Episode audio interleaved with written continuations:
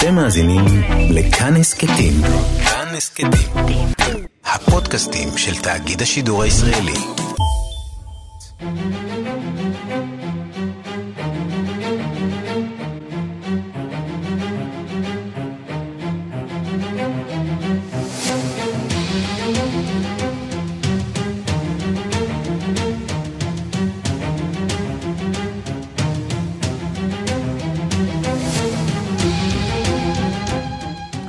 השעה הבינלאומית, שלום לכם, אני אה, רן זינגר היום, ואיתנו בצוות העורך זאב שניידר, המפיקים סמדר טל עובד ונדב רוזנצוויג, הטכנאים איליה צ'רנושוב ורומן סורקין. אנחנו איך לא פותחים במה שמעסיק גם אותנו, נוסף כמובן על מה שקורה בדרום, נגיף קורונה. נגיף קורונה החדש, COVID-19 ממשיך להתפשט בעולם, 79,234 נדבקים, אובחנו ב-33 מדינות, 199 מהם באירופה, שימו לב למספר הבא, 2,623 בני אדם נספו מהנגיף, 2,394 הבריאו. הנה דיווחה של כתבת חדשות החוץ, נטליה קנבסקי.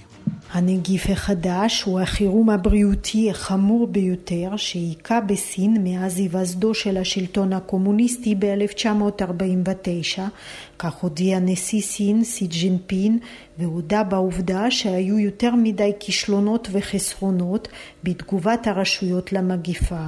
2月二十三日零时至二十四时 各省区市和新疆生产建设兵团报告。 בהודעתו היומית דיווח ועד הבריאות הלאומי הסיני על 150 מתים ביממה האחרונה, כולם חוץ מאחד במחוז אוביי, מוקד המגפה. זאת עלייה ניכרת במספר הנספים לעומת 97 אתמול. ועד הבריאות הלאומי הסיני ממשיך עם זאת לטעון שיש ירידה ניכרת במספר הנדבקים החדשים, 409 לעומת 650 שנרשמו אתמול, רובם הגדול במחוז אוביי. במחוזות רבים לא נרשמו מקרי הידבקות חדשים מזה כמה ימים. בייג'ין החליטה היום בפעם הראשונה לדחות את הכינוס השנתי של הפרלמנט שנפתח בחמישה במרס מאז 1985. תשומת ליבה של התקשורת העולמית מופנית כעת לשלושה מוקדים חדשים של ההתפשטות המהירה של הנגיף, קוריאה הדרומית, איטליה ואיראן. בקוריאה הדרומית עלה מספר הנדבקים ל-831 לאחר שאצל 231 תושבים אובחן הנגיף ביממה האחרונה. שבעה חולים מתו במדינה הזאת. 예비비를 신속하게 활용하는 것에 더해 필요하다면 국회의 협조를 얻어 주경 예산을 בנוסף לשימוש בקרן החירום, הממשלה צריכה להקצות תקציב נוסף למלחמה בנגיף, הודיע היום נשיא קוריאה הדרומית מון ג'אין. הממשלה האריכה בשבוע את סגירת בתי הספר. עיר דייגו, בת שניים וחצי מיליון תושבים, נמצאת בעוצר כללי, כי רוב מקרי הידפקות נרשמו בעיר הזאת בין חברי הכת הנוצרית שינצ'יונג'י. ביפן עמלות הרשויות על מיגור הנגיף כדי לא לבטל את המשחקים האולימפיים שאמורים להיפתח בטוקיו ב-24 ביולי. 3月15日までの今後3週間、この期間をですね、感染拡大防止の重要な期間だと。 סיכמנו להגדיר את שלושת השבועות הבאים עד 15 במרס כתקופה חשובה למניעת התפשטות הזיהום, או שנדחה או שנבטל את האירועים הממלכתיים שתוכננו בטוקיו, שבהם אמורים היו להגיש אוכל, או שהיו אמורים להיערך במרחבים סגורים ולארח הרבה אנשים, הודיע מושלת טוקיו יורי קוקויקה. מצב מדאיג גם באיראן, רשויות הרפובליקה האסלאמית הודיעו שמספר המתים מנגיף קורונה החדש עלה ביממה האחרונה ל-12 ומספר הנדבקים ל-47. שלוש מדינות, כווית, בחריין ואפגניסטן, דיווחו היום על גילוי הנדבקים בקוביד-19 בשטחן. באירופה איטליה היא המדינה שספגה עד כה את מרבית מקרי ההידפקות, 165 בסך הכל וארבעה נספים. וכפי ששמענו בכתבה של נטלה קנבסקי על איטליה, מותם של חמישה אזרחים איטלקים והידבקותם של יותר מ-200, אלה גורמים לתבהלה בארץ המגף. האזרחים רוקנו את המדפים בחנויות המזון, ובאזורים רבים יש תחושה של ערב פרוץ מלחמה. הנה כתבתו של יוסי בר מרומא. איטליה מתארגנת לקראת בלימת נגיף קורונה. כל המומחים משוכנעים כי הווירוס, שכעת זורע אימה בצפונה של איטליה, בעיקר באזורי לומברדיה וורונה, יתפשט לרחבי המדינה. לפני שעה קלה נמסר על מותו של אדם חמישי ועל יותר מ-200 נגועים בווירוס. בתי הספר נסגרו וגם מקומות הבידור ההמונים כמו בתי קולנוע, תיאטראות, פאבים ואפילו קרנבל ונציה המפורסם בוטל. איטליה מחפשת עדיין את החולה אפס שגרם להתפרצות המגפה בצפון איטליה. Il paziente zero, questo ancora non l'abbiamo individuato, quindi è difficile formulare anche previsioni su quello לא che può essere. הצלחנו לאתר את פציינט אפס, לכן אנו לא יכולים לחזות את התפשטות הנגיף, אומר הממונה על הגנת האזרחים אנג'לו בורלו. ההנחה היא שהחולה בווירוס הגיע לבית החולים ושם הדביק את הצוות הרפואי וכך נדבקו כל האחרים. הפאניקה בעיצומה. משרד הבריאות מכין מקומות כדי לשקם את הציבור שיזדקק לבידוד. בתי חולים, אולמות ספורט וגם בסיסי צבא. הציבור פלש ורוקן סופרמרקטים רבים והם צוברים מצרכים כמו בימי המלחמה. המסכות וחומרי החיטוי אזלו בבתי המרקחת ואפשר להשיגם בשוק השחור במחירי עתק. כאן יוסי בר, רומא. מאירופה למזרח התיכון, גם כאן, באזור שלנו, נגיף קורונה ממשיך להתפשט. היום הצטרפו עוד שתי מדינות במפרץ, למדינות שכבר הודיעו על זיהוי נדבקים בנגיף בשטחן. כתבנו עמרי חיים עם הפרטים. עמרי. נכון, ערן. אז אה, כווית ובחריין הן המדינות אה, שהודיעו מוקדם יותר היום, ממש זו אחר זו, כי אה, נחשפו בשטחן מקרי הידבקות בקורונה. כך זה נשמע בדיווח של כתב רשת סקיי ניוז בערבית מכווית. الحالات هي يعني ثلاث أشخاص أجلتهم الكويت من إيران זה הכתב של סקיי ניוז בערבית מכווית. הוא מספר שמדובר בשלושה בני אדם שנדבקו בנגיף במדינה. שלושתם הגיעו מהעיר משהד שבאיראן ביומיים האחרונים. ובחריין, כמו שאמרנו, גם היא הודיעה על מקרה הידבקות אחד בנגיף. בשעות האחרונות גם בקטאר נדרשו לנושא. חברת התעופה הקטארית, קטאר איירווייז, הודיעה שתבקש מנוסעים המגיעים מאיראן להישאר בבידוד או במתקן הסגר למשך 14 ימים. מדינה נוספת שבעצם גובלת במדינות רבות שבהן אנחנו מבינים שנחשפו מקרי הדבקה בנגיף היא עיראק. שם נתגלה ממש בשעות האחרונות מקרה ראשון של הידבקות בנגיף.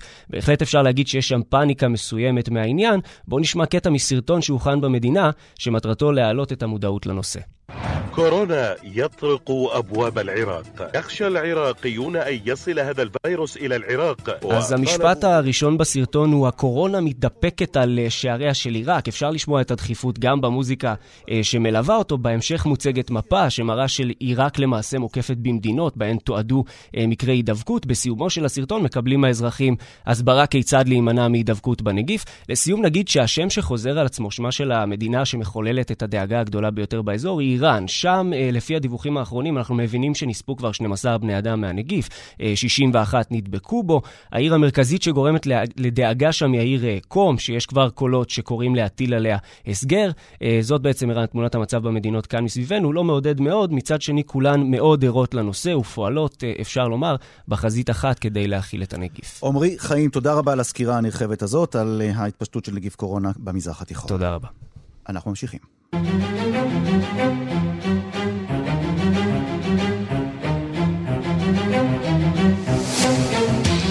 קצת אה, מנוחה או אתנחתה מכל מה שקשור אה, להתפשטות או למעקב אחרי ההתפשטות של אה, קורונה.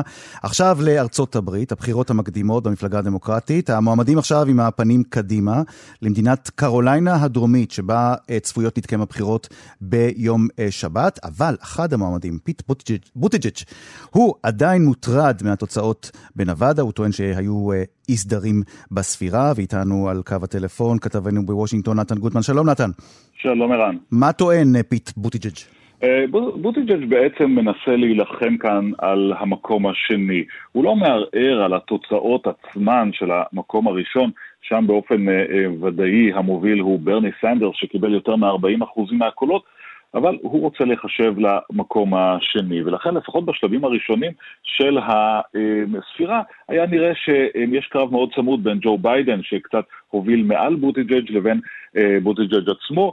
ועכשיו כאשר אה, התוצאות אה, מתעדכנות ויש אחוז יותר גדול, עדיין לא גמרו לספור את כל הקולות, יש אחוז יותר גדול, הפער הזה גדל, אבל בוטיג'אג' טוען שבמערכת המאוד מסובכת של אספות הבחירות, שבהן התקיימו הבחירות במדינת נבדה, הצורה הזאת שבה חישבו את הספירה של אספות הבחירות ושקללו פנימה את אלו שהצביעו בבחירה, בבחירה מוקדמת, הייתה מוטעית ולכן היה פספוס בחלק מאזורי הבחירה. בקיצור, הוא רוצה להיכנס למקום השני במקום ביידן. למה זה חשוב לו? Mm-hmm. לא בגלל מספר הצירים אה, אה, שהוא יקבל או לא יקבל במדינת אה, נבדה, השינוי יהיה אפסי, אבל היה לו חשוב לנסות להילחם על המקום השני כדי להצטייר כמי ששומר על המומנטום הזה שלו. מקום ראשון באיואה, מקום שני בניו-המשר, מקום שני אולי בנבדה, זה שומר אותו בצמרת, מקום שלישי נראה קצת פחות טוב. בכל מקרה, לפחות כרגע נראה שהתביעה הזאת או הדרישה הזאת של בוטיג'אג' לא תלך רחוק, והדעה המקובלת היא שלא היו אי סדרים בספירה. בוא נדבר על ברני סנדרס, נתן, כי לפחות ממה שאני רואה בתקשורת האמריקנית, הוא אה, בעננים, נכון? בוודאי, ובצדק הוא המועמד המוביל, הוא המועמד המוביל בגדול אפילו עכשיו, הוא זה שצריך לרדוף אחריו כדי להשיג את המינוי.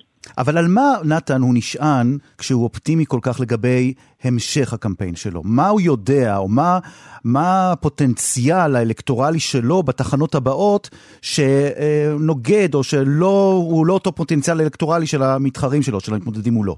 כן, זו שאלה טובה. קודם כל יש לו את, התנופה, יש לו את המומנטום, והוא הוכיח עכשיו בשלוש מדינות כבר, אמ, שהוא גם יכול להלהיב את הקהל, הוא גם יכול להוציא אותם לקלפיות, אבל מה שיותר חשוב זה מה שקרה במבחן האחרון במדינת אה, נבדה. הוא לא רק שהוא הגדיל את הפער שלו על פני המתחרים שלו, שאגב, מפוזרים ביניהם כי בתוך הזרם המרכזי יש הרבה שמתחרים על אותה נישה, mm-hmm. אלא הוא גם הצליח לחדור לקהלים שנחשבו לבעייתיים יותר בשבילו. הוא קיבל רוב מקרב הקולות של הבוחרים ההיספנים, הוא קיבל שיעור מאוד גבוה של בוחרים אפריקנים-אמריקנים, כך ש...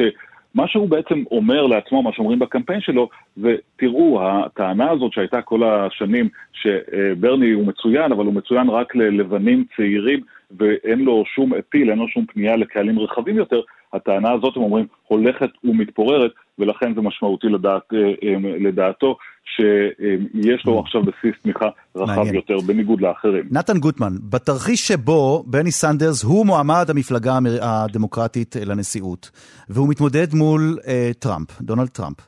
אה, עד כמה התקשורת האמריקנית כבר עוסקת בתרחיש כזה, ומה התחזיות שלה? קודם כל, כדי להגיע לתרחיש הזה, הוא צריך באמת לקבל את המינוי. זה שהוא מצליח טוב במדינות הראשונות ואולי גם במדינות הבאות, לא אומר שהוא אכן יקבל את המינוי. כי הוא מצליח באזור ה-30-40 אחוז, צריך 50 אחוז פלוס. התכוונתי בשאלתי... ויהיה מאבק מאוד גדול בוועידה. בשאלתי אבל... התכו... התכוונתי אה, לשאול, נתן, עד כמה עוסקים בגיל שלו, בעבר הרפואי שלו, בעובדה שהוא יהודי, בעמדות הסוציאליות, או נאמר המאוד אה, אה, פרוגרסיביות שלו בכל מה שקשור לכלכלה בארצות הברית? עד כמה עכשיו זה, זה מעסיק את התקשורת האמריקנית לאור העלייה שלו בקמפיין? הרבה מהדברים האלה, זו שאלה מאוד טובה, כי הרבה מהדברים האלה באמת מעסיקים עכשיו את התקשורת האמריקנית, שעכשיו מתייחסת אל ברני סנדרס הרבה יותר כאל כוח מרכזי ופחות כאל קוריוז. הגיל שלו עומד על הפרק, הדרישה לחשוף את כל המסמכים הרפואיים שלו, הוא חשף רק דברים חלקיים בנוגע להתקף הלב שהוא עבר. עם הגישה הכלכלית שלו, יותר התגית של הסוציאל דמוקרט אה, פחות הפרטים של הגישה הכלכלית שלו. שאלת יהדותו, אגב, לא עולה על הפרק בכלל באופן... אה, אה, כרגע. מוזר. אולי בגלל ש... כרגע, אולי בגלל שגם המתחרה המרכזי הנוסף במפלגה הדמוקרטית, מייק בלומברג, הוא יהודי. כרגע זה לא עומד על הפרק, אבל יש באמת שאלה שהתקשורת האמריקנית מתחילה להתייחס אליה ברצינות, לא ברני סנדרס כאיזה קוריוז מהשמאל שמסמל על, על שינויים במפלגה הדמוקרטית, אלא מועמד אפשרי לנשיאות, ואיך זה יצטייר מול טראמפ. אוקיי, okay, הזכרנו את uh, טראמפ, טראמפ uh, פותח היום ביקור אה, רשמי בהודו, מה על הפרק בביקור הזה ומה הוא כבר מכריז שם? טוב, הרבה מאוד דברים הוא הצליח, מצליח לדחוס ב-36 שעות של ביקור בהודו שנפתח באחמדבד, עירו של מודי, בעצרת ענקית. הסגנון הוא בדיוק כמו הסגנון שגם טראמפ וגם מודי אוהבים. עשרות אלפי אנשים אה, לאורך הרחובות, מפגן ענק באיצטדיון הקריקט הגדול בעולם, המון אה, תמיכה ואהבה הדדית. אה, באופן פרקטי הוא פותח את הביקור בהכרזה על עסקת נשק גדולה עם הודו שלושה מיליארד דולר במכירות של מסוקי תקיפה להודים, זה חדשות טובות גם להם, בעיקר לתעשייה האמריקנית. לחיצת יד קצת אה, שנויה במחלוקת, אה, או אפילו מאוד, עם אה, נציג רדיקלי הינדי בפתיחת הביקור באותר פרדש, וכמובן מבחינת הזדמנויות הצילום, הביקור בטאג' מהל עכשיו יחד עם רעייתו. באיקון העולמי הזה, מקדש האהבה שמכנים אותו, זה בהחלט אה, אה, הדברים, אלה הצילומים שאנחנו נזכור מהביקור הזה, אבל מבחינתו של דונלד טראמפ זה סיבוב מאוד דחוס, מאוד קצר, שאמור גם לשדר מנהיגות וגם להחזיר ידידות למודי, שבאמת תמך אה, בטראמפ ואולי משקף את העלייה של הזרם הפופוליסטי הזה בעולם בעקבות דונלד טראמפ. נתן גוטמן, וושינגטון, תודה רבה על הסקירה הנרחבת הזאת, ושלום לפרופסור אפרים ענבר. שלום רב. אתה נמצא עכשיו בהודו, נכון? נכון, בדלי. ואתה בדלי אורח המכון למחקרי ביטחון לאומי של משרד ההגנה אה, בהודו. הביטחון. אולי, משרד כן. הביטחון הוא נקרא בהודו, ומה, אולי תכף, לפני שנדבר על המשמעות של אה, טראמפ, אה, הביקור של טראמפ עכשיו בהודו, קצת על המכון הזה שאתה האורח שלו ב, בימים אלה? כן, זה אחד המכונים החשובים ביותר בהודו, הוא משרת את הממסד הביטחוני. אה, והוא מאוד משפיע על המדיניות ההודית. אני מקיים קשרים עם המכון הזה כבר 15 שנה. הם מבקרים אה, בארץ, הביקור האחרון שלהם היה של מנהל המכון, ומשלחת מהמכון הייתה בספטמבר אצלנו במכון, ואנחנו מקיימים בשיח שוטף ומגיעים אל האוזן של מקבלי ההחלטות. ו... חשוב מאוד. ואנחנו מדברים עכשיו על הביקור של הנשיא דונלד טראמפ בהודו. מה האינטרסים הביטחוניים המשותפים לארצות הברית ולהודו? פשוט מאוד, סין. Okay. אוקיי. יש אה, מדינה גדולה בשם סין.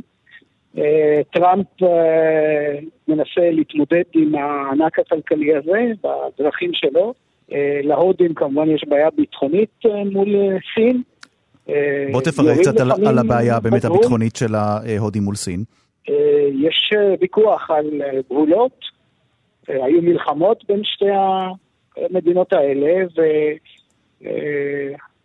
והודו בשנים האחרונות, במיוחד מאז סיום המלחמה הקרה, משקיעה הרבה מאוד כסף בבניית עוצמה צבאית גדולה יותר, וכל זה התגבר אה, מאז אה, שמודי אה, הפך לראש ממשלה, ויש להם תפיסת איום הרבה יותר גדולה מהסינים מאשר ממשלים קודמים.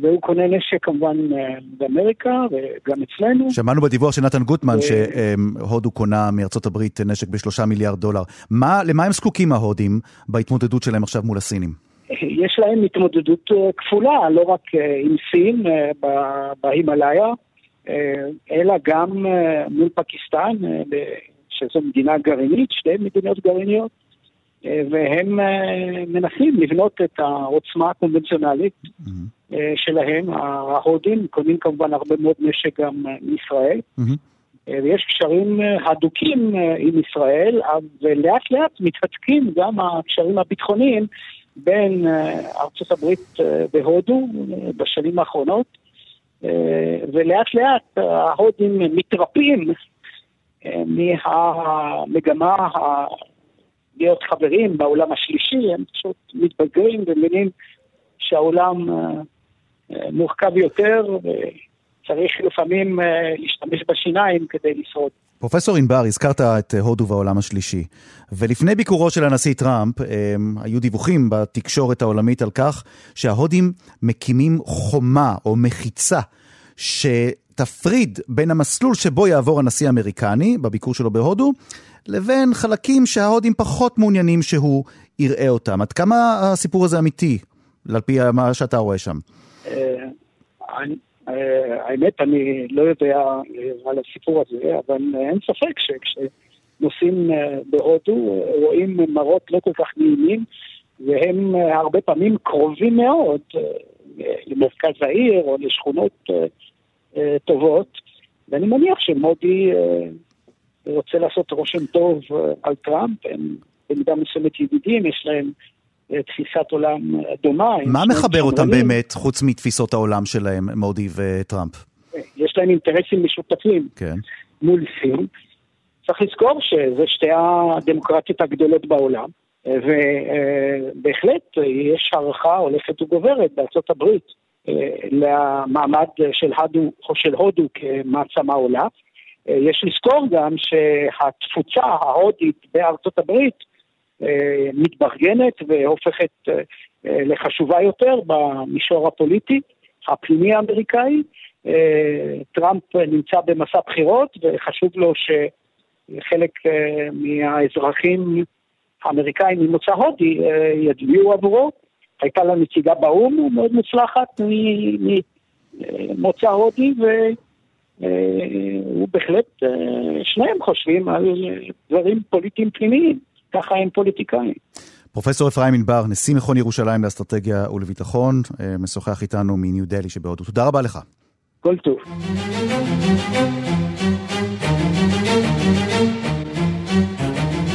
כאן רשת ב', השעה הבינלאומית, אנחנו ממשיכים בסיקור של המתרחש בעולם. ראש ממשלת מלזיה מתפטר היום בצעד מפתיע, שמכניס את המערכת הפוליטית במדינה לסחרור. ואיתנו כתבנו בדרום מזרח אסיה, רועי באק, שלום רועי. שלום ערן, ערב טוב. למה הוא מתפטר? כן, אכן, ראש ממשלת מלזיה המיתולוגי, אפשר לומר, מעתיר מוחמד, בצעד שמפתיע כאן את המערכת הפוליטית, אם אפשר עדיין לקרוא לזה הפתעה בפוליטיקה בדרום מזרח אסיה. הוא מתפטר היום בשעות הבוקר, הוא נפגש עם מלך מלזיה, מסר לו מכתב התפטרות, וכאן בעצם יש הרבה סימני שאלה. אה, ככל הנראה הצעד הזה נועד בעצם על מנת, לפי מה שטוענים מבקריו, לא למנות את מי שאמור להתמנות אחריו, אנואר אברהים, אותו, הוא גם היה ראש ממשלה, סגן ראש ממשלה לשעבר, למעשה בן חסותו של ראש הממשלה הנוכחי, הם רבו, זה הסתיים לא טוב, והנה בבחירות האחרונות של 2018 הם חברו יחדיו כדי לנצח את מפלגת, מי שהייתה לשעבר, לשעבר מפלגת השלטון במשך 60 שנה, של נג'יב רזק, ולפי הטענות בעצם מהתיר, אגב אנטישמי ידוע, לא רוצה לפנות את הכיסא, הוא בן 94. זה אפשר לומר טיפה מפתיע, אנחנו תכף נשמע מה לאנואר אברהים עצמו יש מה לומר. זה טיפה מפתיע למרות גילו ולמרות שהוא אה, אמר והודיע שממשיכו בעצם ימונה לאחר שנה. אולי זה מצד שני לא מפתיע, כי שניהם הסתכסכו, כמו שציינתי, ממשיכו סיים אגב, היה בבית הסוהר מספר שנים, ובאמת חשוב שנשמע מה יש בעצם לאנואר אברהים, דמות מאוד מוערכת במלזיה, לומר על מה שקרה. נשמע. Mau mengkhianati amanah rakyat. כן, הוא אומר שהייתה לי פגישה מיוחדת עם, עם מנהיגות המפלגה, ואני אישית דיברתי עם העתיר עצמו, אני סומך ובטוח, אני אה, סומך עליו, אני מאוד מרוצה מהפגישה, ואנחנו לא נחבור בעצם, הוא אומר, לאף אחד מהמפלגה, מה, מהקואליציה השלטת לשעבר, מה שנקרא של נציב רזק, שהוא עצמו אגב מואשם בשחיתות מאוד מאוד חמורה. זה מה שהוא אומר, אמירות מצד אחד, מעשים מצד שני, כלומר ראש הממשלה הנוכחי התפטר, ולכן אני מניח שצפויות לנו עוד הרבה אה, אה, חדשות או דרמות, אפשר לומר, במלזיה. בהחלט צעד מפתיע. רועי באק, בוא, בוא אולי ברשותך, אה, על מעתיר בן מוחמד, אה, כן. אחרי התפטרות שלו, כן. אה, המפתיעה, אתה אומר, אה, בוא קצת אולי למי שלא כן. מספיק מכיר את אה, פועלו, ואולי גם אה, את אה, העובדה שהיו, הוא אחראי לכמה וכמה התבטאויות ומעשים אה, שנויים במחלוקת, נכון? נכון, הוא חי התבטאויות קשות, קשות מאוד כנגד ישראל, כנגד היהודים, התבטאויות אנטישמיות מאוד. ושים לב, אותו אנואר אברהים, שהיה לשעבר בן חסותו, הסתכסך איתו, ו... ולאחר מכן, אגב, הוא שם בבית הסוהר באשמת מעשה סדום, מדובר בעבירה פלילית במלזיה, ולמרות כל זאת הם שבו, לחצו ידם ובעצם אה, שיתפו פעולה בבחירות האחרונות של 2018 על מנת לנצח. זאת לא הפעם הראשונה, הוא הסתכסך גם עם נזיב רזק, ראש הממשלה הקודם, והנה, יש לנו גם, גם איתו סוף לא כל כך טוב, נזיב רזק מואשם בשחיתות רבתי, בפרשיית שוחד של מיליארד דולרים, שארה"ב גם מעורבת, ויש ממש פרשייה מאוד חמורה. כן, אדם בעל התפרטויות מאוד קשות, הוא מארח את ראשי החמאס, מארח את אה, ראשי ארגונים מוסלמים אחרים. כן, וכמו שציינתי, בן 94, עדיין כנראה מסרב ללכת. בן 94, ואנטישמי כמובן 94. זוכרים את ההתבטאויות שלו, כן. ובין השאר הוא אמר שליהודים יש אף ארוך. טוב, לפחות לחלקנו. זה התבטאות, כן, התבטאות עדינה. כן, זו אחת כן. ההתבטאויות העדינות שלו, כן. כן, העדינות שלו. רועי באק, כתבנו בדרום מזרח אסיה, תודה רבה לך, תודה. תודה.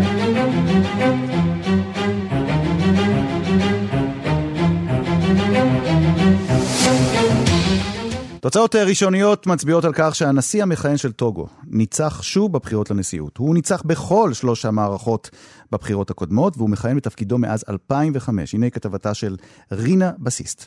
הנשיא של טוגו לא היה לחוץ במיוחד לפני הבחירות שנערכו שם בשבת. On a fait beaucoup de choses, mais pas suffisamment fait, notamment pour la santé, עשינו הרבה דברים, אבל לא מספיק. בתחום הבריאות, החינוך, בהתחשב בגודלה של המדינה, בהתחשב בגודל האוכלוסייה, אפשר לעשות הרבה יותר.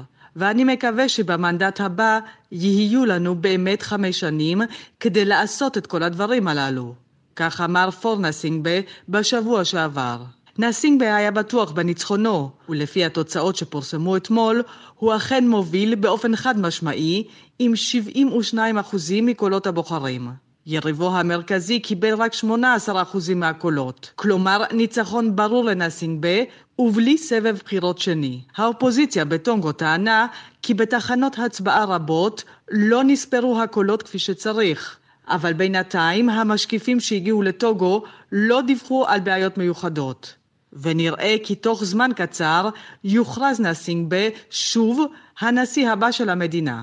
נסינגבה מכיר את הפרוצדורה הזאת מצוין, הוא כבר ניצח שלוש פעמים ומתכונן כעת למנדט הרביעי שלו. שינויים שנערכו בחוקה אפשרו לו להתמודד שוב, וזאת למרות מחאות האופוזיציה.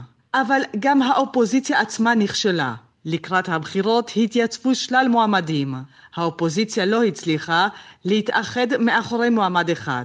פעילים אומנם הכריזו כי לקראת סבב הבחירות השני הם יאחדו קולות. אבל הניצחון הגדול של נסינגבה מחק כאמור את האפשרות הזאת. on n'a plus l'engouement de ces élections-là. Ces opposants qui prennent part כל האזרחים של טוגו עייפים מהבחירות האלה, כבר אין לנו כוח לזה. יש הרבה מועמדים, והתוצאה היא שהם בעצם לא יריבים אמיתיים.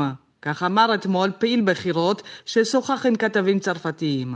פורנה סינגבה שולט בטוגו כבר 15 שנים, אבל המשפחה שלו שולטת במדינה כבר חמישה עשורים. אביו של הנשיא הנוכחי היה נשיא בעצמו שנים רבות מאוד, בזכותה של הפיכה צבאית שאותה הוביל ב-1977. בשנתיים האחרונות אומנם נרשמה בטוגו צמיחה כלכלית, אבל עדיין מדובר במדינה מתפתחת.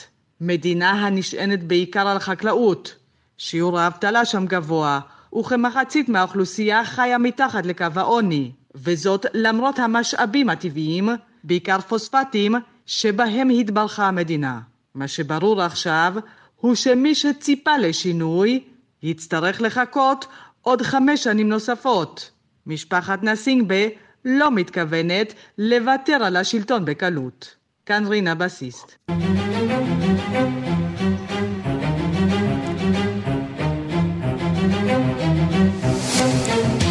כל צעדי המחאה לא עזרו, גם המחאות הבינלאומיות, המחאות של ישראל, גם ההודעה על כך שאונסקו מחליט להסיר את הקרנבל של העיר אלסט בבלגיה מרשימת אתרי המורשת והתרבות העולמיים.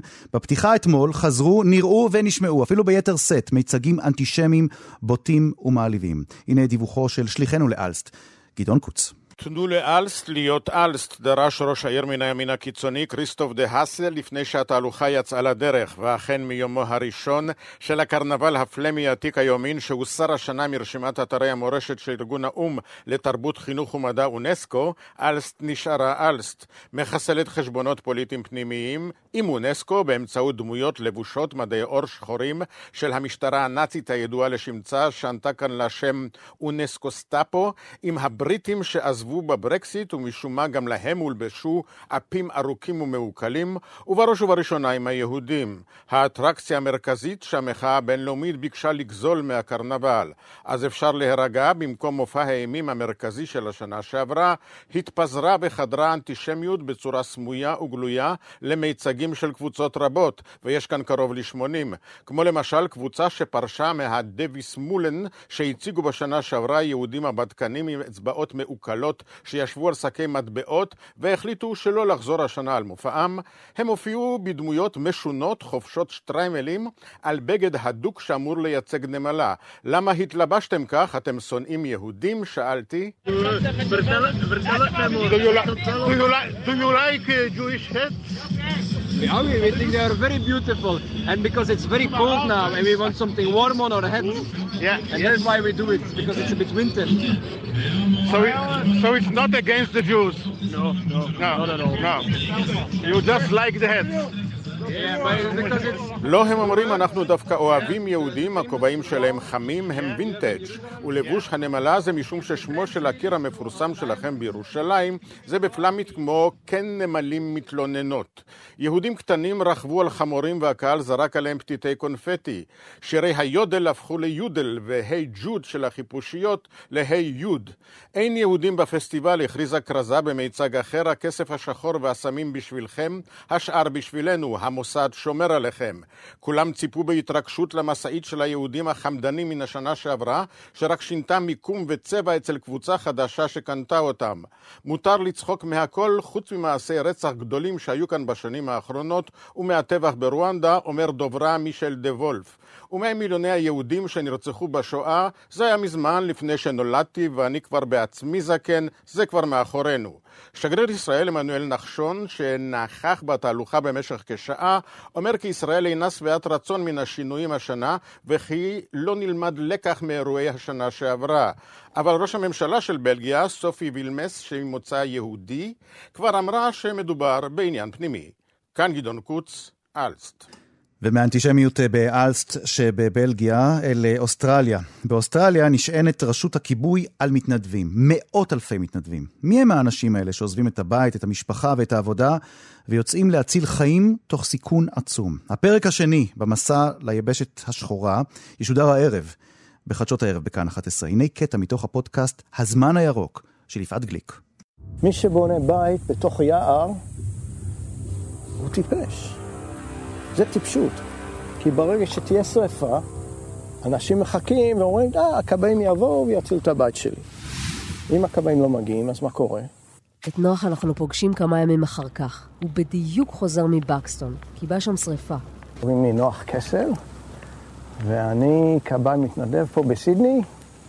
גדלתי בארץ, כיתה, הייתי שם כיתה א' עד כיתה ו', ואז עברנו לפה.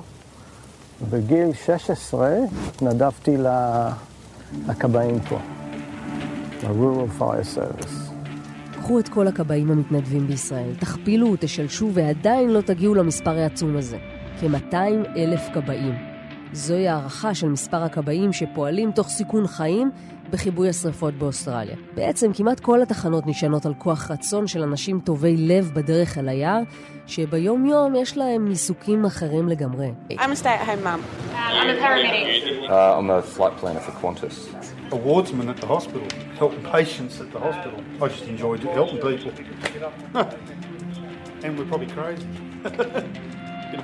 בתחנה מאכלסת כבאית מתנדבת שהיא אם במשרה מלאה, אח בבית החולים, פרמדיקית, פקח טיסה ועוד. כסף הם לא רואים כאן. ראש הממשלה סקוט מוריסון החליט שלא לצ'פר אותם אפילו, הכל בזמנם הפרטי. המחיר כבד, נפשי ופיזי. משמרות ארוכות, עייפות מצטברת, חודשים ארוכים של כיבוי. Like I said, it was pretty wild, so we've seen some horrible stuff. Yeah? What? Oh, just yeah, animals dying, stuck and can't get to them. Houses burned, you couldn't do anything about. It just happens that fast, you just can't get near them. You just switch off and do your job and go home. בשלב מסוים קורא להם המפקד. המתנדבים נאספים לחדר תדריכים קטן.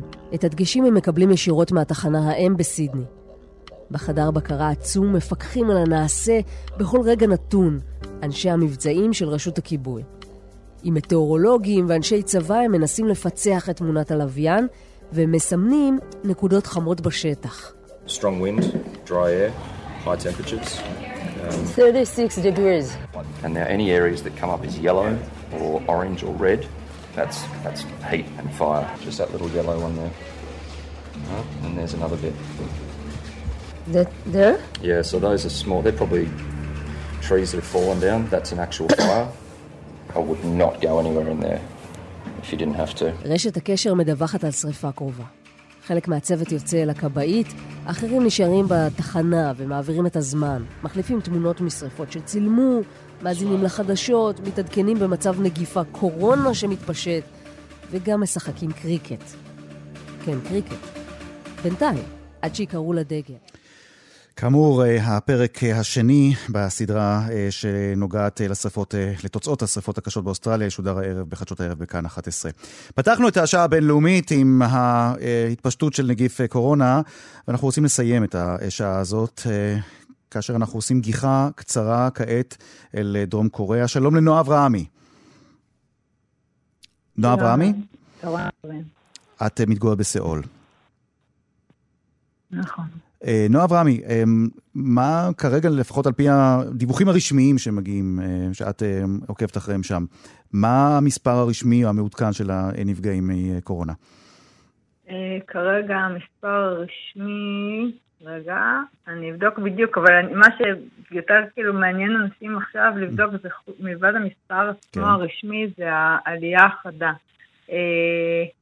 העלייה החדה היא נמצאת בעיר שנקראת אה, דגו, שזאת העיר שהכנסייה, בטח שמעתם, הכנסייה שהתקהלו בה הרבה מאוד אנשים. שמענו לא מעט על הכנסייה הזו גם כאן אצלנו, כן. כן.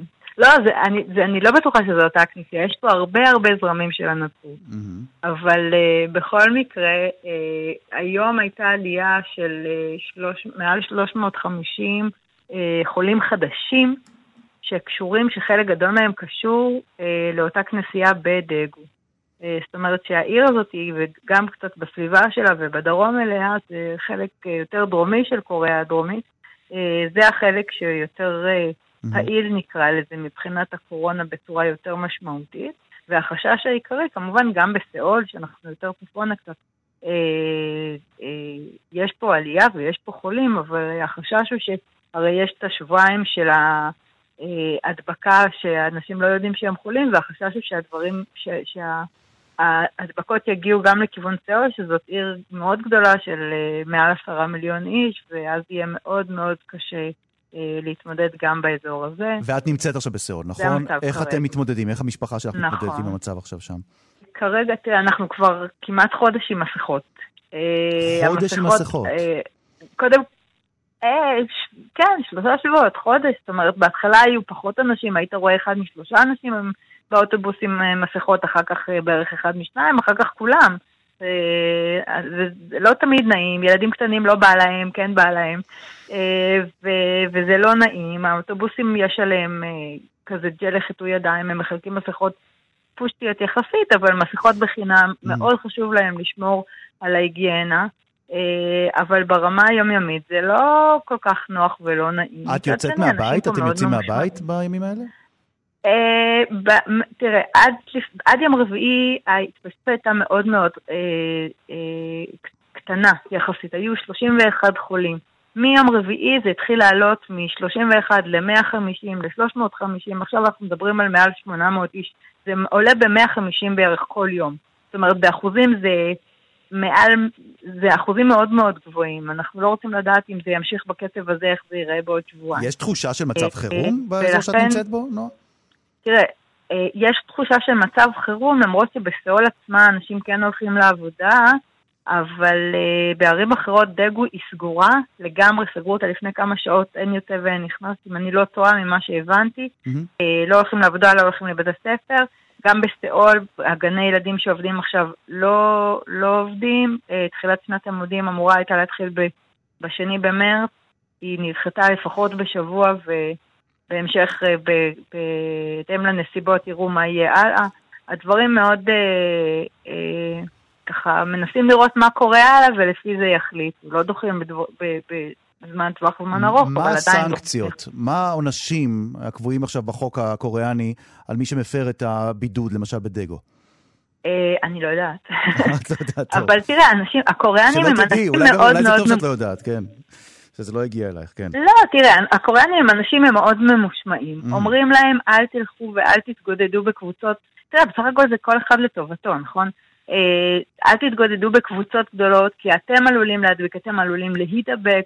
אז הם לא מתגודדים, אז התבטלו בוויקנד האחרון אה, הפגנות המוניות שהיו אמורות להיות במרכז סאול.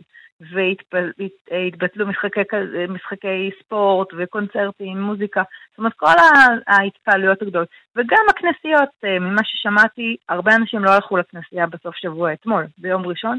אה, הרבה מאוד אנשים לא הלכו לכנסיות, שזה משהו שהוא מאוד יוצא דופן, כי הרבה נוצרים יש בקוריאה. כן.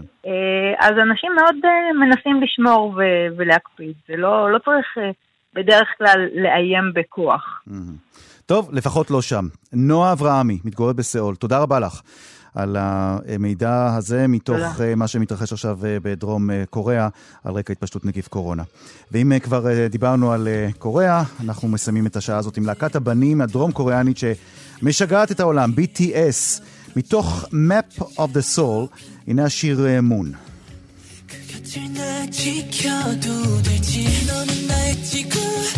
아름답다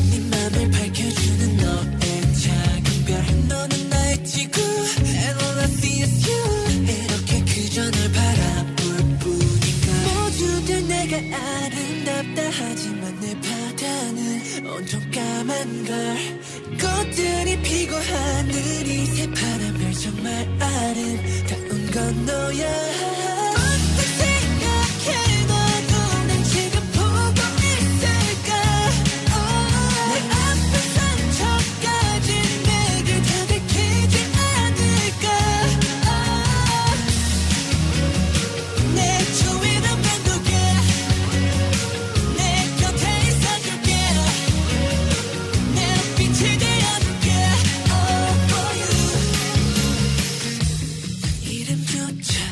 עד כאן מהדורת uh, השעה הבינלאומית להיום. העורך זאב שניידר, המפיקים סמדר טל עובד, נדב רוזנצוויג ואורית שולץ, הטכנאים רובן סורקין, שמעון דוקרקר ואיליה צ'רנושוב. אני רן זינגר, אנחנו ניפגש שוב מחר בשתיים בצהריים עם מהדורה חדשה של השעה הבינלאומית. כאן רשת ב'.